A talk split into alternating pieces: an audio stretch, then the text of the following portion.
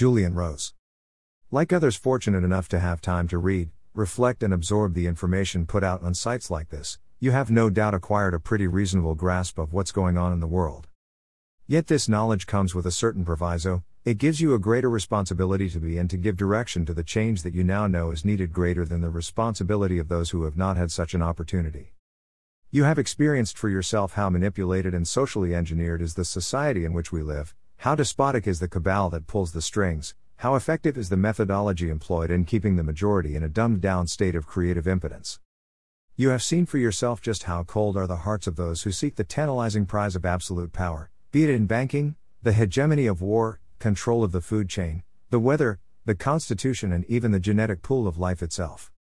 You have seen all this and have duly wished for an end to the top down, incestuous, hierarchical control freaks who relish holding the reins of power and exercising relentless repression over all who struggle to keep body and soul together.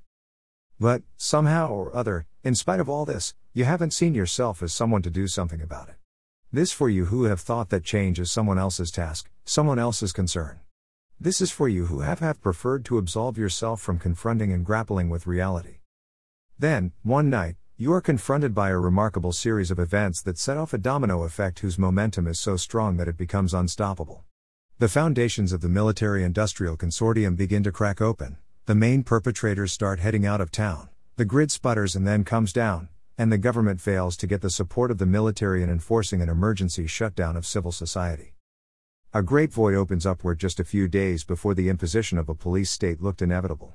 In the tumultuous events that follow, the centralized control is lost and the people surge into the streets. There is an attempt by an ad hoc forum to set in motion some form of mutual support group so as to mitigate the chaos that rages all around. You yourself are now out on the street too. A young woman suddenly calls out your name. Drawing you aside, she says, I know you are capable, take charge of this community and give them leadership. Show them the new way you know must transcend this worn out criminal regime. Start now. Suddenly you snap awake. It was just a dream, but was it? Sitting up in bed in a state of shock, you try to get your bearings. It feels all so real, so possible, yet the clock points to 7 a.m. You hear the familiar sound of your neighbor's car heading off down the road and take in the aroma of toast wafting up the bedroom stairway. A newsreader on the kitchen radio is giving the economic prognosis for the day, the index is expected to rise strongly on the announcement of a new military engagement in Central Africa. Sitting down to breakfast, you dimly realize something of singular importance. If this had been real life, you would have had absolutely no idea what to do. You had no concept of how to respond when asked to take charge of the life situation experienced in the dream. The young woman's words echo through your head I know you are capable, take charge of this community and give them leadership. Yet somehow you feel impotent to take such an action.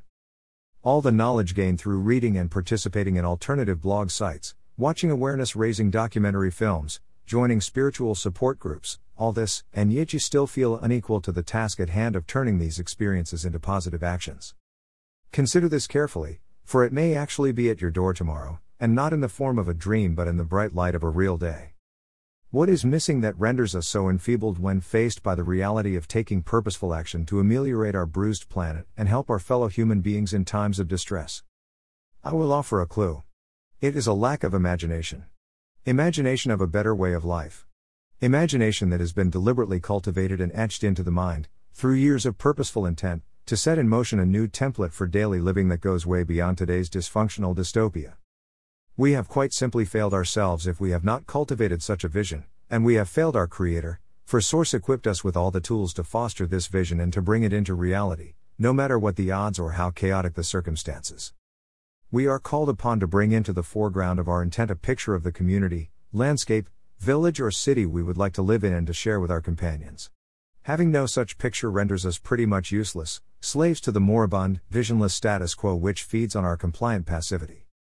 But when one is left in charge, in charge of the future, one immediately knows that one needs a vision, a realistic, realizable one, for how else is one going to decide what to attempt to put in place to ensure that things move in a better direction than that which superseded them? How else can the creative change that we dream of be shared and manifest?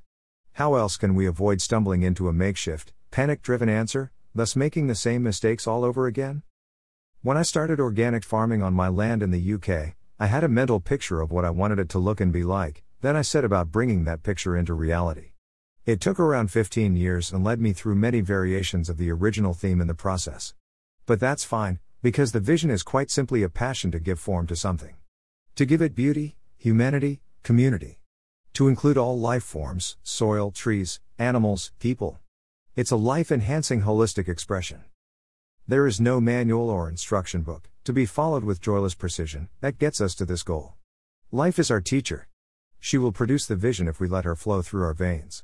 But we have to hold on to it and turn it into reality.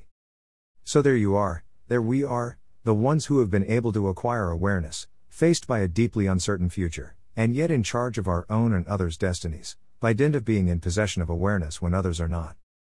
The control system, while preparing itself to clamp down ever more heavily, may actually be trembling at its roots. Beyond its long endured template of inverted and sterilized truth lies the opportunity to build a totally new society based on humanitarian and creative values that have been longing for expression and integration for centuries. Are you readying yourself to lead your community towards that promised land? Or are you still hoping someone else will take on the mantle of that responsibility? You need to give yourself that answer today, and face its consequences. This article is offered under Creative Commons license. Julian Rose is an international activist, writer, farmer, and actor. He is an early pioneer of UK organic farming methods and is currently involved in the front line of efforts to keep Poland free from genetically modified organisms. Julian is president of the International Coalition to Protect the Polish Countryside. His book Changing the Course for Life can be purchased at www.changingcourseforlife.info.